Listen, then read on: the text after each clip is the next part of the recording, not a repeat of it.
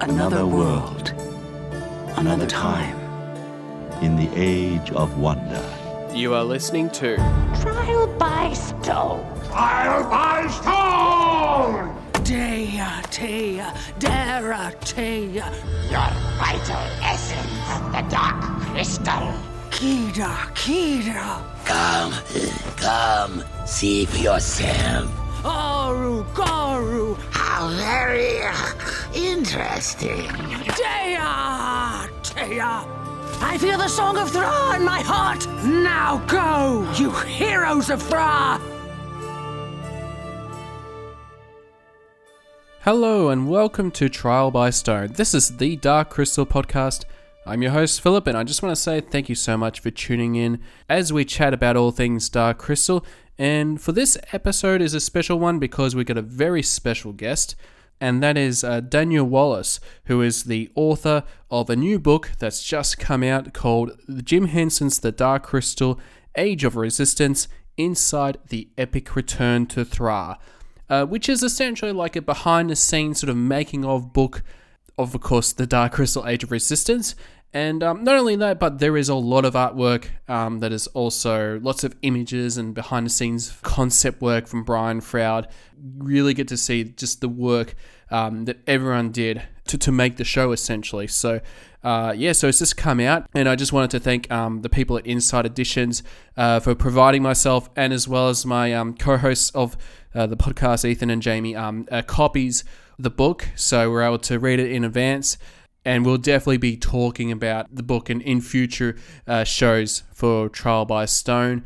So I just want to uh, thank Insight for that. Yeah, and, and overall, like, you know, I, I've read the whole book and um, just my thoughts, I, I really loved it. I really enjoyed it. There are some things like inside the book um, that was like really interesting to know, you know, with different ideas and and just sort of how the show was sort of made because you know with age of resistance it's been it was essentially like 14 years that they've been uh, developing um, the show and it was in different incarnations from the animated series to what we got um, with the netflix series. So it was overall really fantastic. I really enjoyed it. Um, i've actually started reading it um, the second time so just getting through through it again. Um, but yeah there was a lot of um, great things from that book and yeah it was just a great sort of making of book. So, Daniel, I just want to say thank you so much for being on the show.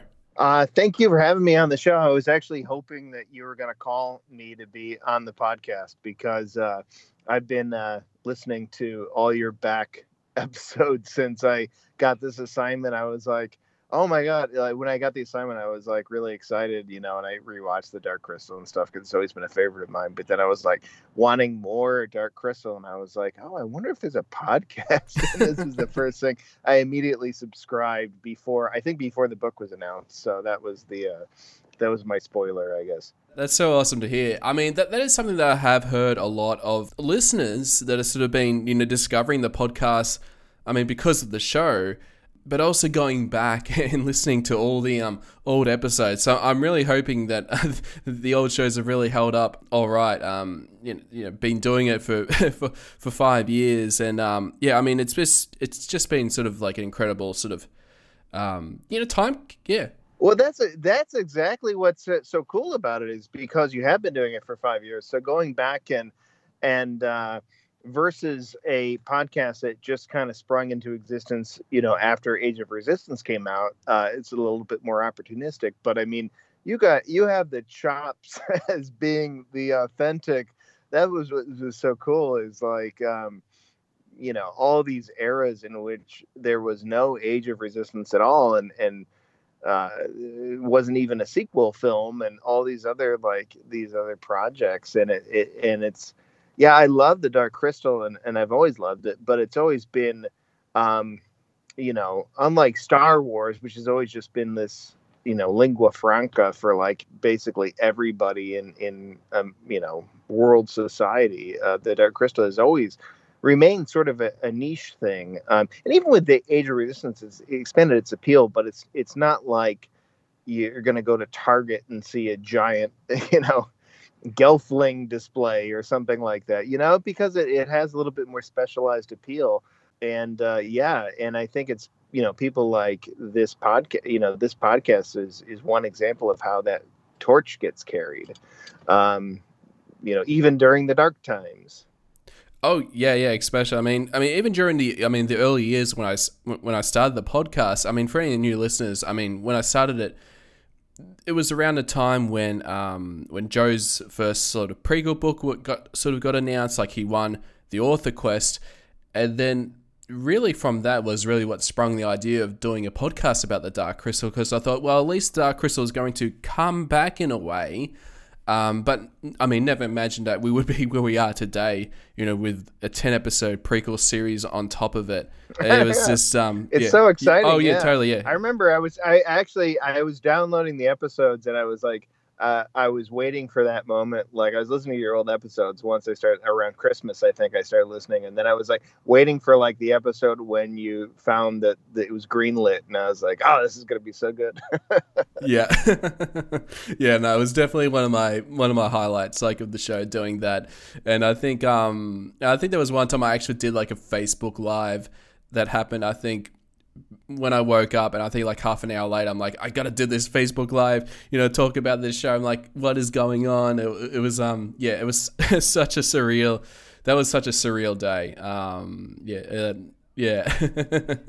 Yeah, I know. And and I mean and and and as somebody who because I've worked on a lot of other things besides Dark Crystal. I've I've done a lot of Star Wars. I, I've done Superman and Batman and uh, a lot of DC and Marvel. I've done Spider Man and and Avengers stuff and um, the books that I've written and uh, Ghostbusters and uh, Warcraft and uh, Pacific Rim and um, a whole bunch of stuff that I, I've worked on. And and occasionally you work on something where you're really excited for the new movie that's coming out or the new project that's coming out and then it ends up being kind of like eh, like it's okay you know and then and then for this one to come out and it really like even when i read the scripts i was like oh this is gonna be really good and then i actually watched it and filmed it it's like it's so good it's like not even a um uh you know a, a half-hearted sort of like eh, okay, that was fine. It was like that was great. You know, it's it's just a great television show. The you know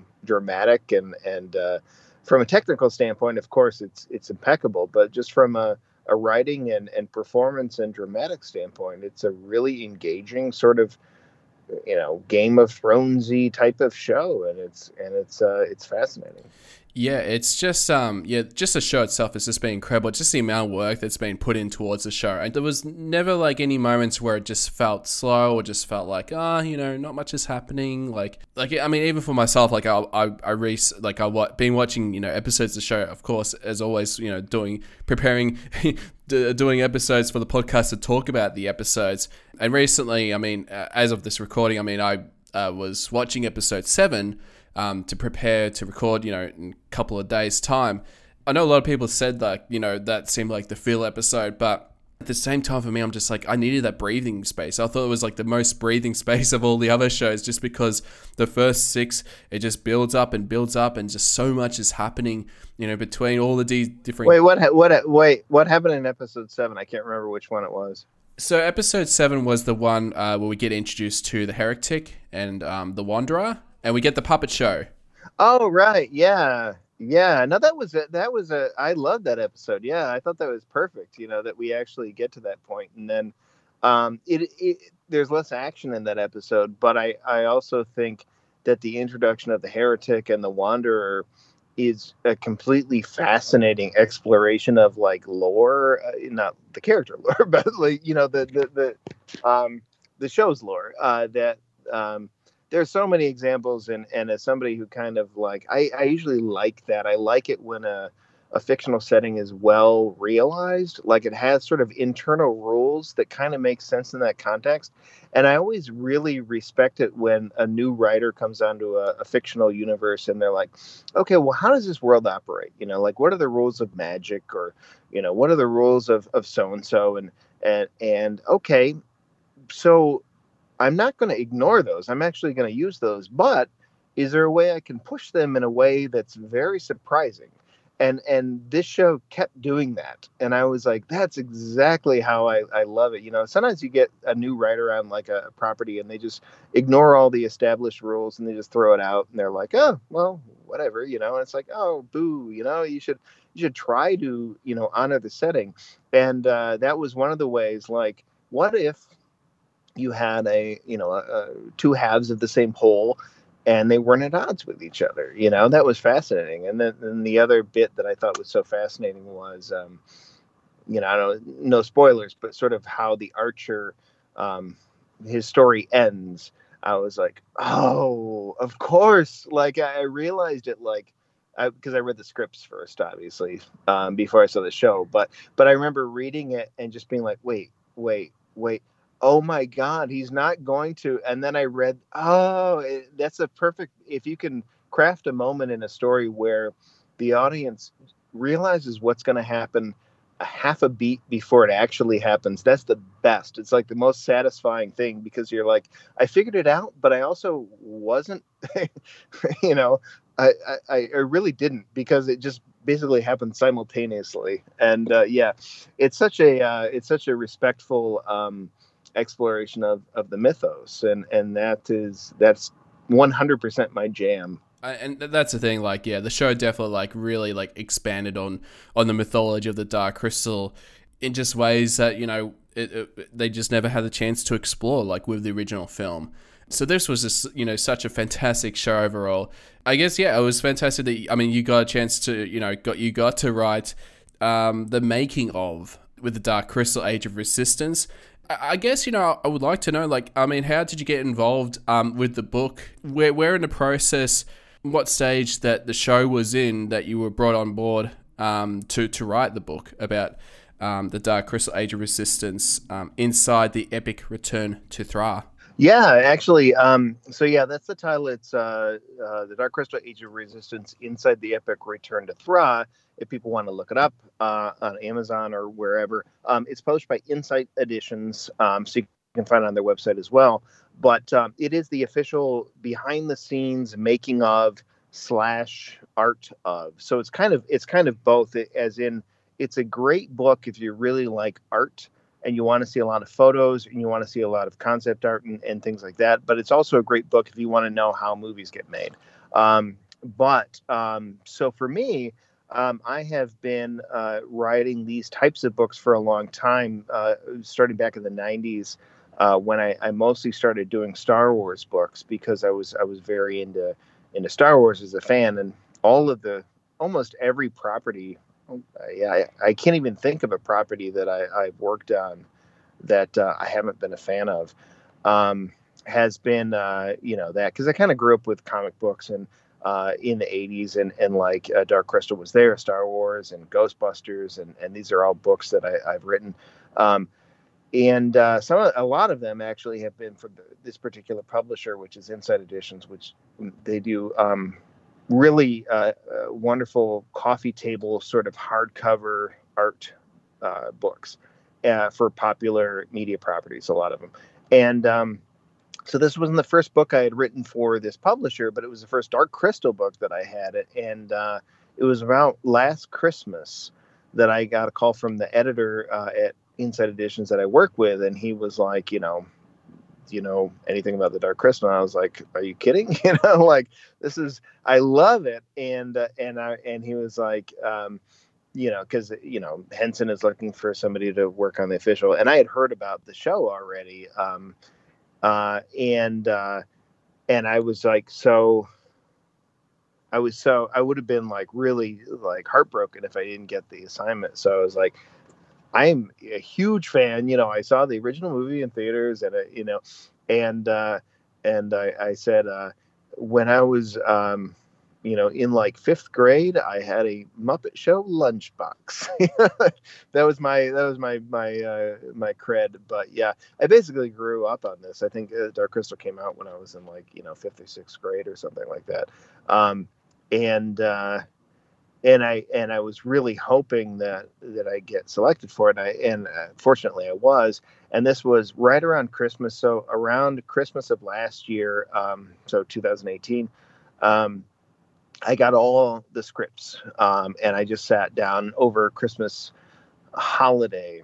I sat down and read all of them, and sometimes when you when you work on a book and you read a, a, script for a movie sometimes it's really hard to know. People will be like oh so is it going to be good? And you're like i don't know you know because sometimes the script isn't enough. Like a script could be kind of like limp on the page but then when it's actually you know filmed and it's acted and you know you see the actual final product it could be it could be really exciting. Um, but this is one of the very rare occasions where I read the script and I was like, this is going to be great. the scripts were so engaging. Like they're just so, um, you know, every time I finished one, I was like, no, are you kidding? And then I would open up the next one and, and yeah, I, I read all of them. Like, you know, there, there, there's just such great hooks in it. Um, and then, so yeah, that was, uh, early, well, that was around Christmas. And so, uh, January, I started reaching out to the um, the cast and crew.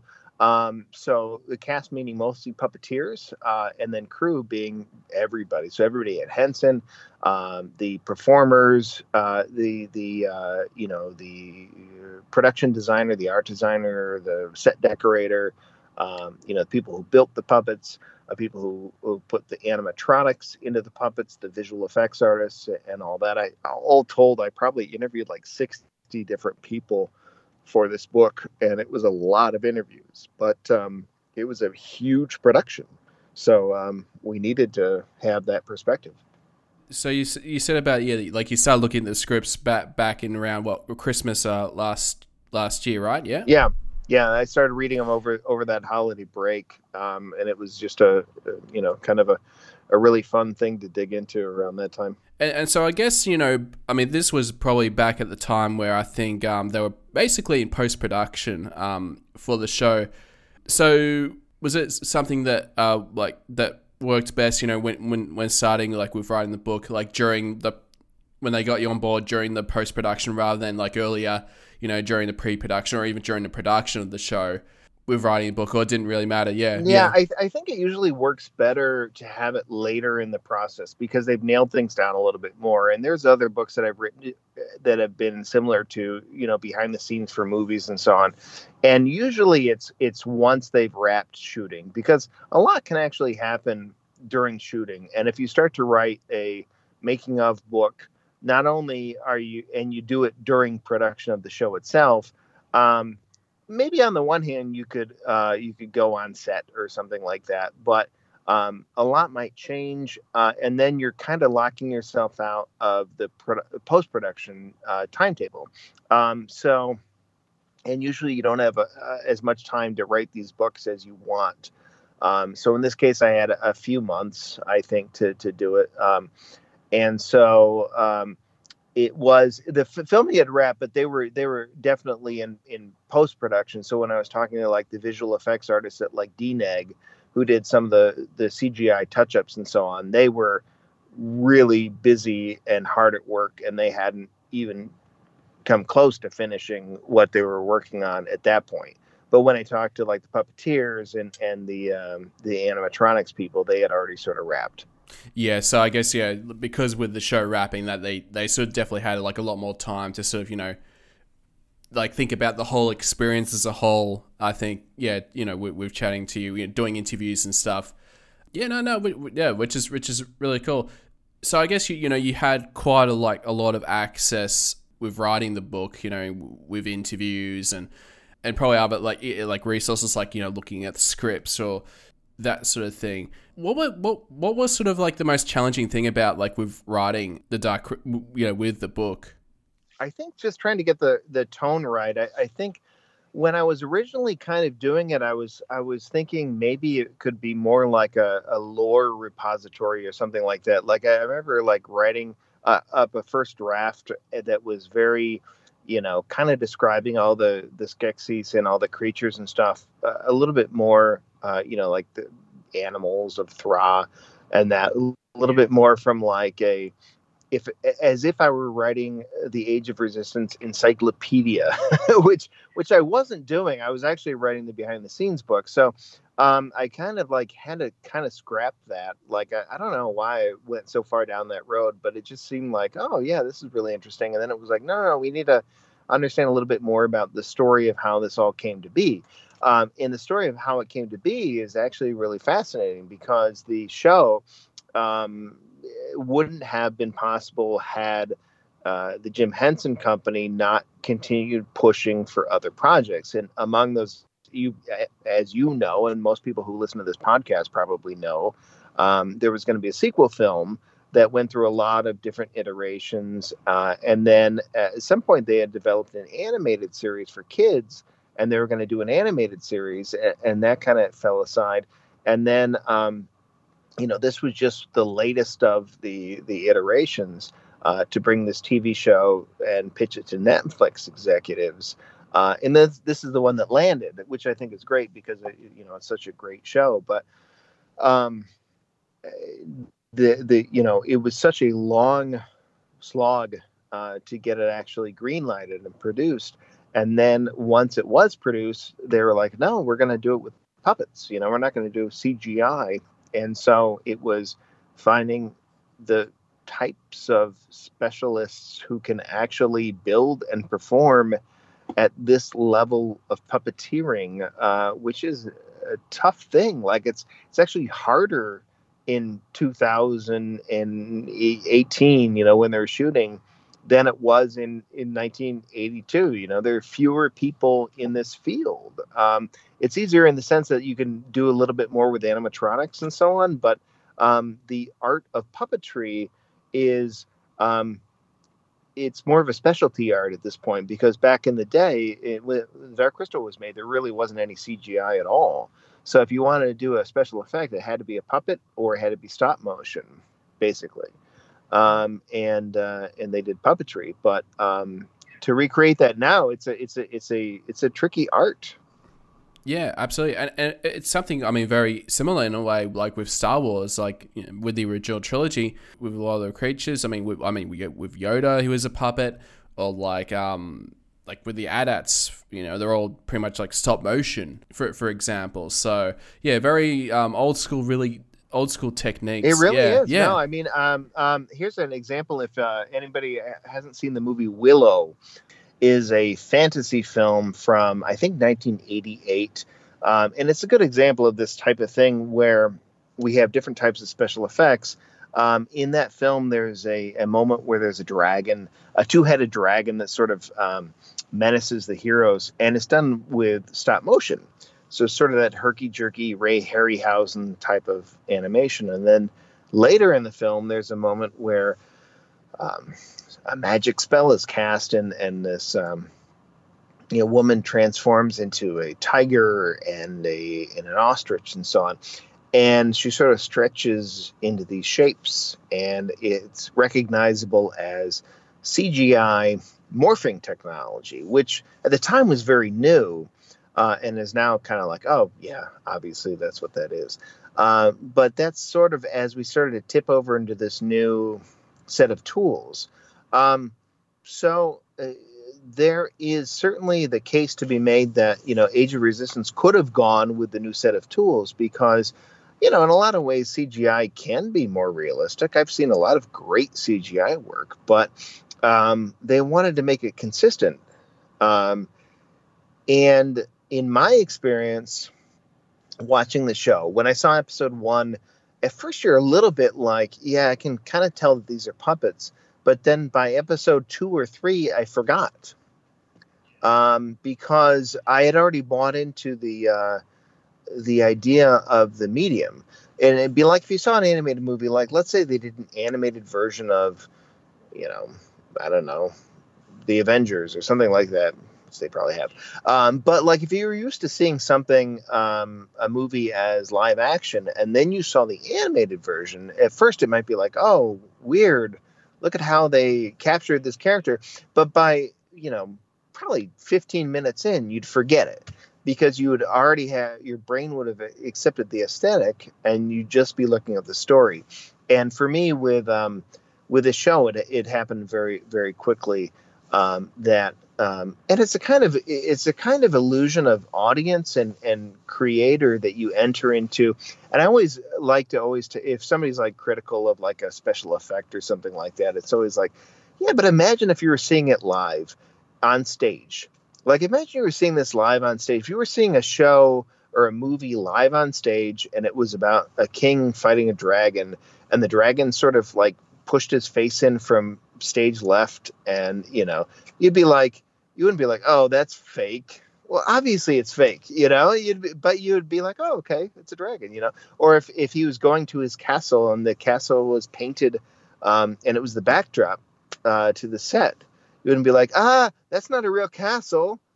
Like well of course it's not a real castle. It's just painted on the set. Like what do you what do you want him to do? And you would by sitting in the theater you would understand that you know, there's a certain um, suspension of disbelief that's expected of you, the audience member, um, and everybody gets that.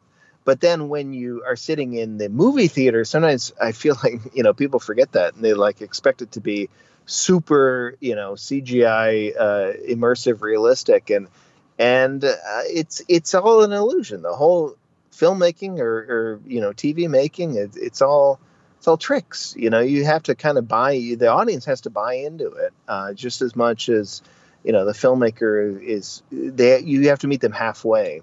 Um, and if you do that with Age of Resistance, then uh, very quickly you you just forget uh, about the puppetry of it, and you just get really immersed with the characters as characters. Um, and and and then it's it's so much fun, you know. Um, and, and even if you do appreciate the art of the puppetry because there's so much moments where you're like wait how did they do that? And you can do those two things at the same time.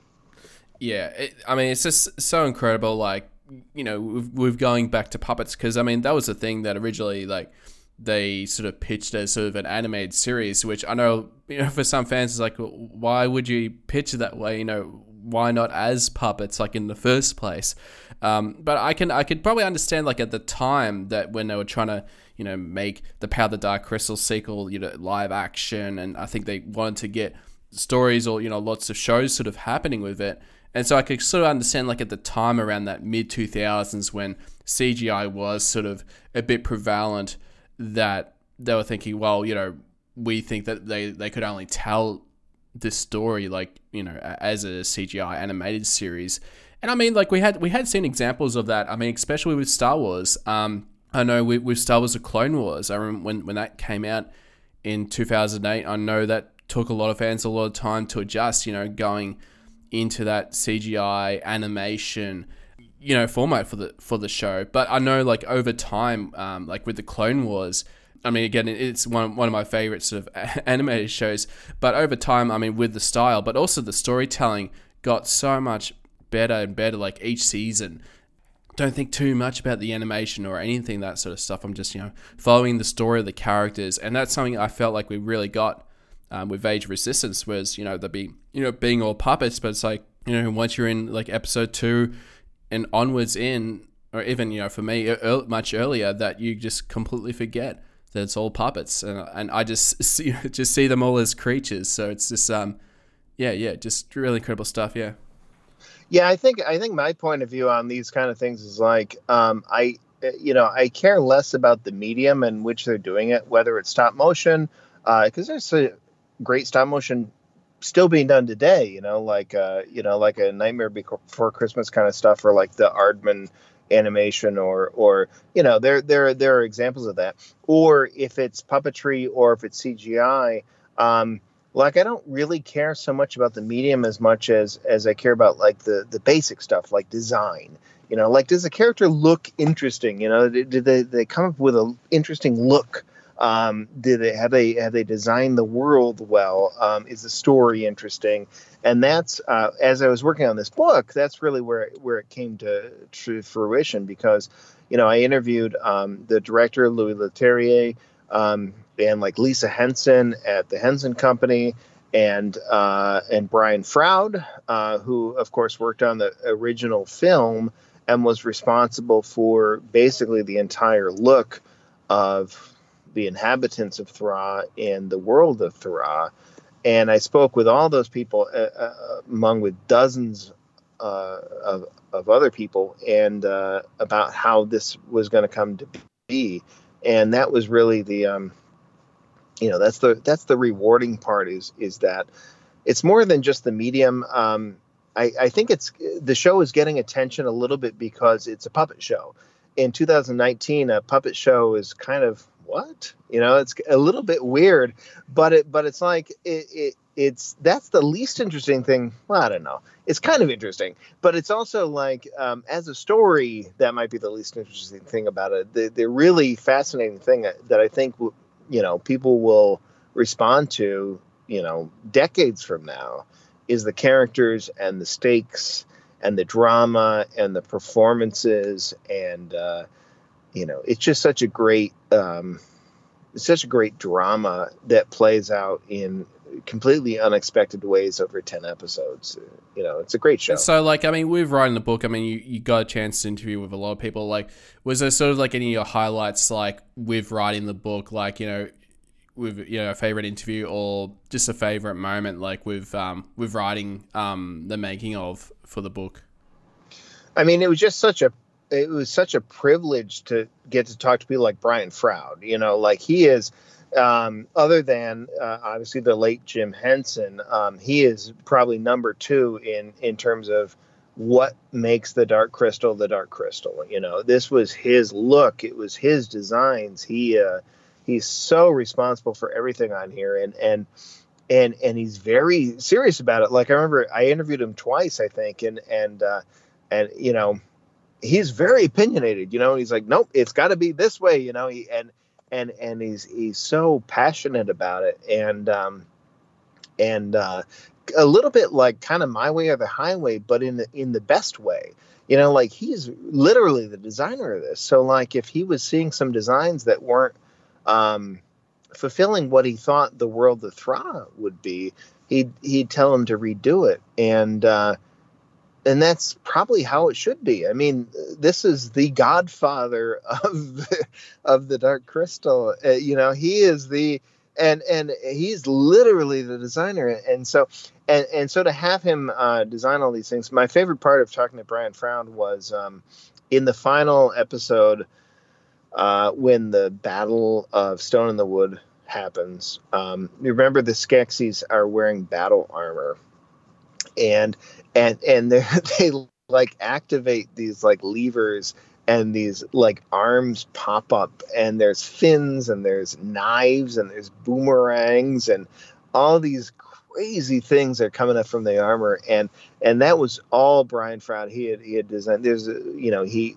in the book, there's a whole recollection as to how he had come up with this. He had come up with it years before um, as an idea for a different project, and it might have been the animated series or something like that. But he was so he was so taken with the idea that they would have this armor, and and uh, it doesn't necessarily come through in the show when you watch it, but his thought was because the Mystics have four arms, but the Skeksis have four arms too. You see it with the Hunter. Um, but the other Skeksis are, are believed to uh, have a pair of arms that are kind of atrophied because they don't really use them.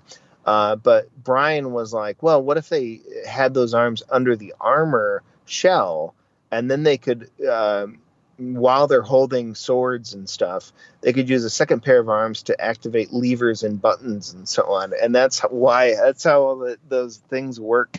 Um, and it was just so, he was so like, like proud of this completely insane. Um, you know, and, and, it's a kind of idea that wouldn't have come up. Like if I were trying to come up with something, I wouldn't have thought of that. And I think Lisa Henson said something basically it was the same. Was like, you know, nobody would have come up with that idea of. Uh, you know, a, shell armor that the Skeksis wear on their backs, and then they they pull it with their vestigial arms, and and levers uh, you know uh, arms pop up and then a boomerang shoots out of it. Like it's crazy you know? And then, but it's so much fun to watch it. It's like it, it's nuts. But that was one of my favorite just uh, hearing him hold forth on the uh, you know what makes Thra Thra was such a, a privilege. And and it's just I mean it's still like a sort of a continuing sort of legacy for the Frouds with Wendy and, Bri- and Brian when they were involved in the original film and also with Age of Resistance, but they're sort of able to sort of um, pass the torch on to Toby Froud. which is which is really great to sort of continue the Froud legacy to have the Frouds you know still involved with Dark Crystal projects. Yeah, yeah. I mean, with Toby, yeah.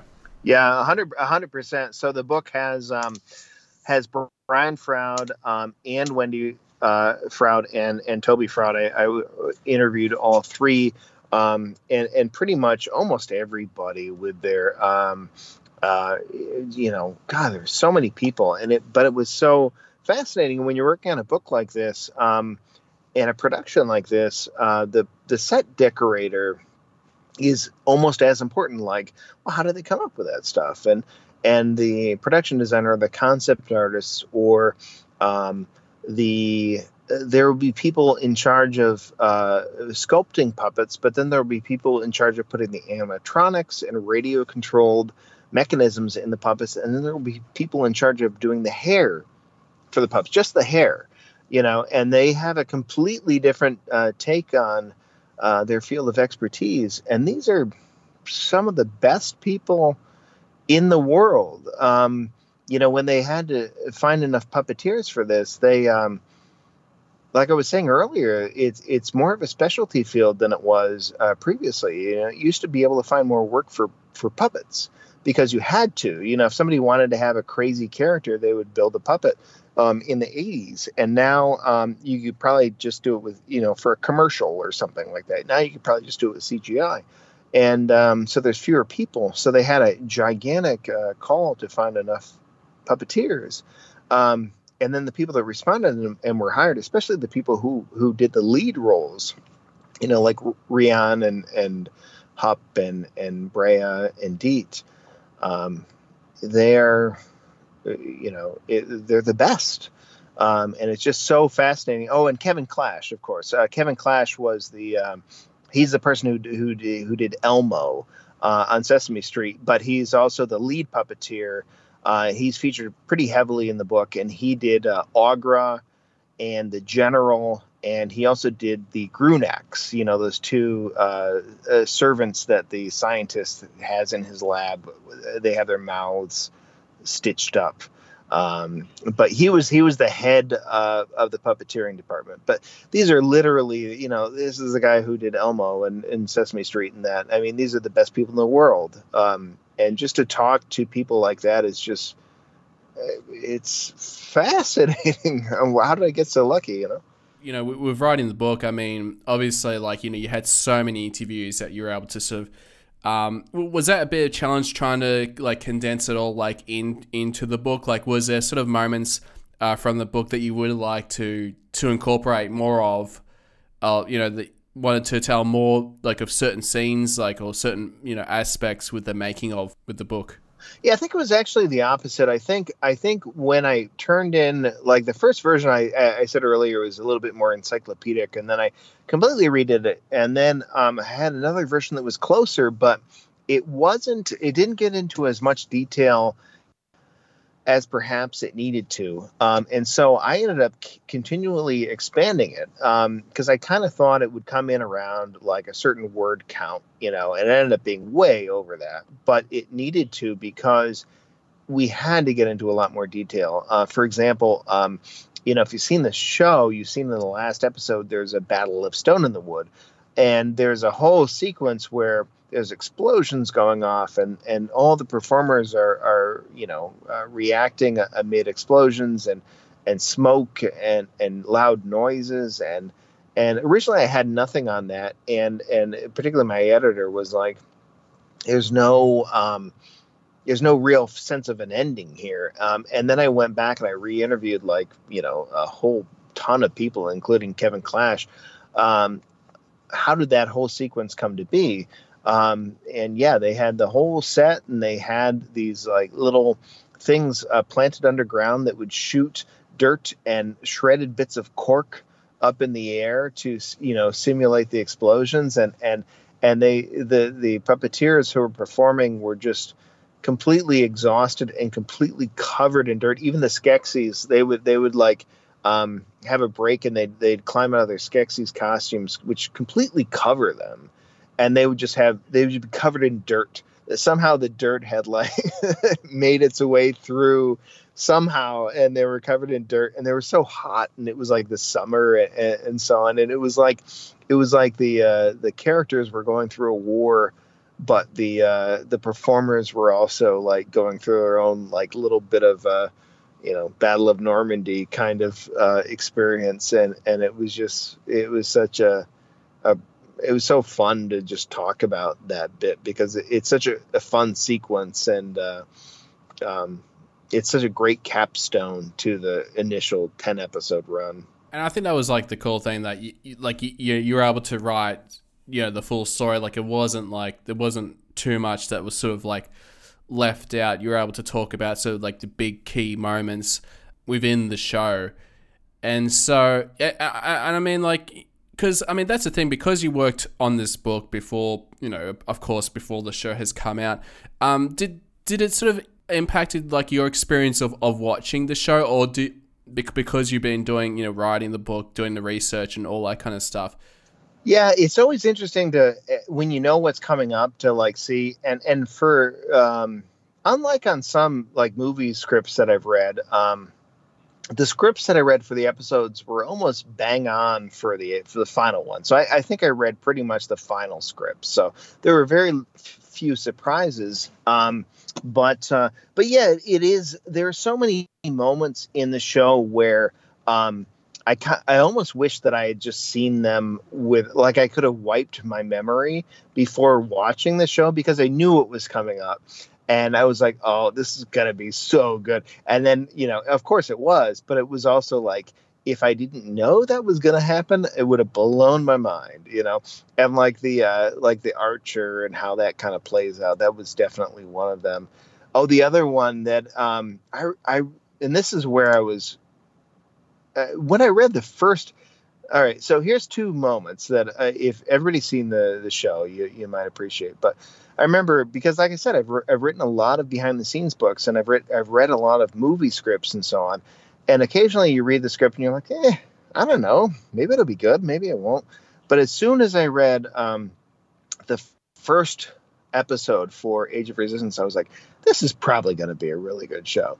And it was that um, the moment where Abrea meets the Scroll Keeper in the carriage. And I was initially like, what? You know, like they're being nice to her but they're being but he was being nice to her in like a very condescending like oh good gelfling kind of way. And like he, she hugs him and then he kind of like brushes at his ropes like ew you know you got gelfling on me. Um, and i was like oh that's perfect. And then um, the part that um, maybe i don't want to spoil it but um, the, I, my jaw just dropped to the floor was when um, and I won't spoil how it goes down in case anybody hasn't seen the whole show. But there's a moment where Celadon um, is uh, uh, challenged for for rulership, and she's like, "I invoke the trial by air," and I was like, "Oh, okay, this is a fantasy show." So, in a fantasy show, if they say something like the trial by air, then the entire next episode is going to be all about the trial by air.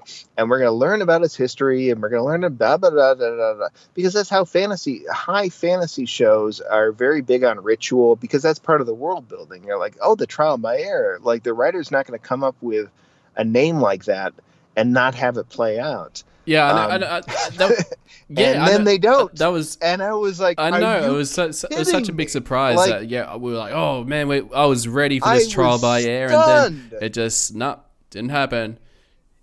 and then it was just like, and then I was like, I was, I remember reading it, just being like, wait a minute, can you do that?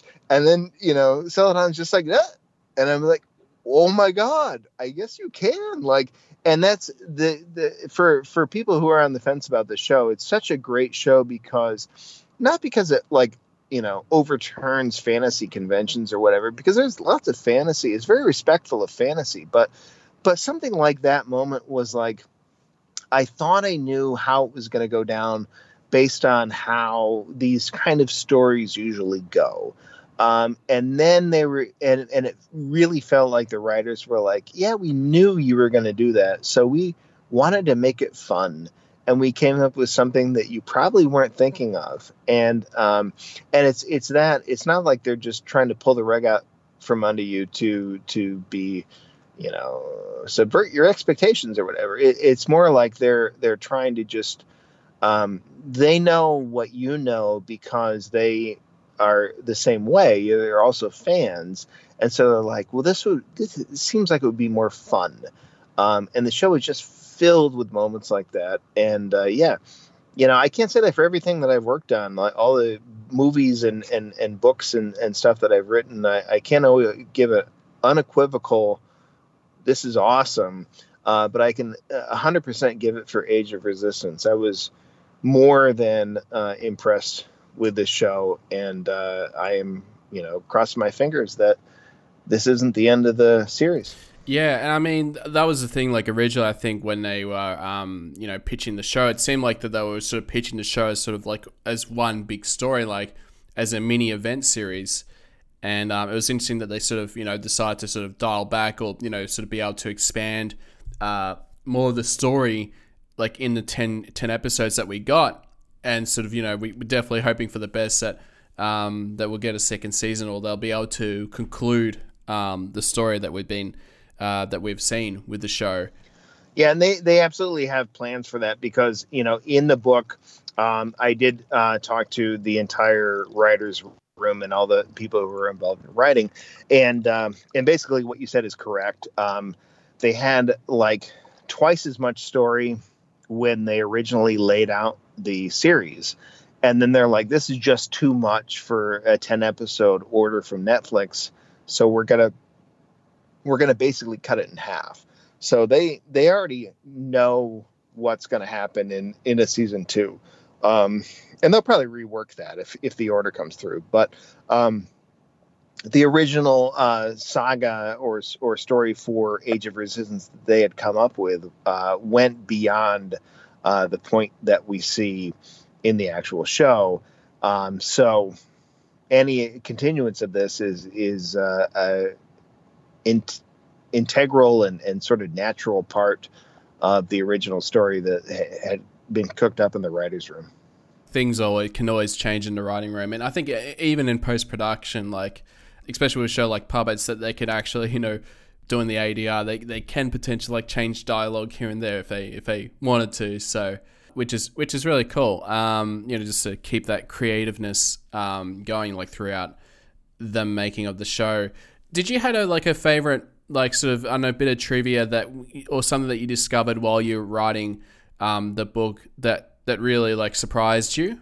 Yeah, I mean, there were so many things about the the world that kind of surprised me, and and and I think, um, you know, part of it is is when you do read the book. Um, uh, one of the things actually that did surprise me a little bit in in terms of um, writing the book first and then seeing the finished show was um, how um, because uh, a lot of the effects and some there there is some CG in Age of Resistance, but but there's also a lot of puppetry that you don't realize is puppetry. And uh, in in this case, where I was like, whoa, you know, and I was trying to figure out which parts might be CG and which parts were the original puppetry. But um, the uh, the Arathim, you know, the giant spiders, uh, they built a you know a giant spider and they were they were manipulating it and they had you know 10 puppeteers to operate each one of its legs and so on so a lot of the shots are, are puppets um, Lore is another example. Uh, the book gets into a lot of detail about how they uh, you know that bunraku is a form of puppetry where it's attached to you with rods and you kind of move you're standing behind it and then they sort of erase the uh, the puppeteer via you know blue screen uh, technology. Um, and uh, yeah, there, there's a lot of uh, uh, bits like that where you don't realize what's actually uh, uh, going on with what you're seeing. Um, and oh, the the worms too, the uh, Nurlocs. Um, those were like you see those, and they're kind of like writhing around and stuff in in the caves of the grot uh, and they look pretty CG, and I'm sure some of the shots are CG, but a lot of them are, are not. And I remember talking to Kevin Clash about those, and they had a just a giant Nurloc that they built, and they had all these puppeteers standing around and just like shaking on it, and like it was hooked up to wires, and they're like waving it around and stuff, and you know, and they would just refilm it, and they you know they film it again if they needed a second Nurloc. So like, there's so many things in there where it looks too slick to be uh, puppeteering, um, but it might actually be puppeteering. you know, there's so many moments. The book goes into a lot of detail on that, um, and I think that's uh, you know people who who like the the series uh, and really like the characters. You you know you'll appreciate the insights of like the writers and like the director Louis Leterrier about the characters, and people who really like the making of or you know they like to go behind the scenes and special effects uh, there's tons of that. And then people who are interested in puppets and crafting puppets and performing puppets uh, we go into you know exhaustive detail on that too. So um, whatever your your angle is on age of resistance uh, i'm hoping that we we do it right in the book. So i just want to say daniel thank you so much for being on the show and I'd just like to know how can listeners uh, find out more about your work or how they, how they can uh, reach out to you? Uh, you can look up me, uh, Daniel Wallace. You can look me up on social media and, and so on. Um, I don't participate super much on social media, but uh, if you search for me on Daniel Wallace writer or something like that, you can probably find me. If you do find me uh, and you send me a DM or anything, I will absolutely respond to you uh, and I will follow up. Um, uh, but I'm not super active. But um, so the uh, Dark Crystal Age of Resistance book is coming out uh, very soon. Uh, and then uh, I recently had a book published, um, which came out a few weeks ago, which is about the animated TV show RWBY, R W B Y by Rooster Teeth. And then next uh, spring, I have a book coming out, which is The Art of Star Wars Rebels, uh, which is, you know, you're talking about the Clone Wars earlier, but this is Dave Filoni's sort of like a rebellion era uh, follow up to the Clone Wars. Um, and I'm looking forward to seeing that as well. And, and hopefully uh, uh, people will be interested in that too. Absolutely, yeah. Can't can't wait. So no, thank you so much for being on the show. Yeah, thank you. It was great. It was a a huge pleasure. I really like talking about this show in particular. Like I just, I, it's so it, it's so surprising and and uh, yeah, I, I'm not no BS. This is like one of the most satisfying uh, projects I've ever worked on because the end product ended up way exceeding my expectations to the point where I'm like, geez, this is like, God, we should have somebody else working on this. It's too good for me, you know.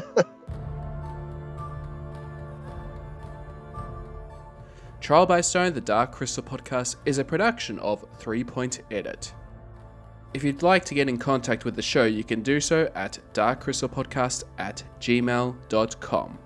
You can also like us on Facebook, follow on Twitter and Instagram, and subscribe on YouTube. If you'd like to know more about the podcast, visit our website at www.darkcrystalpodcast.com. Thank you so much and stay tuned for the next episode of Trial by Stone.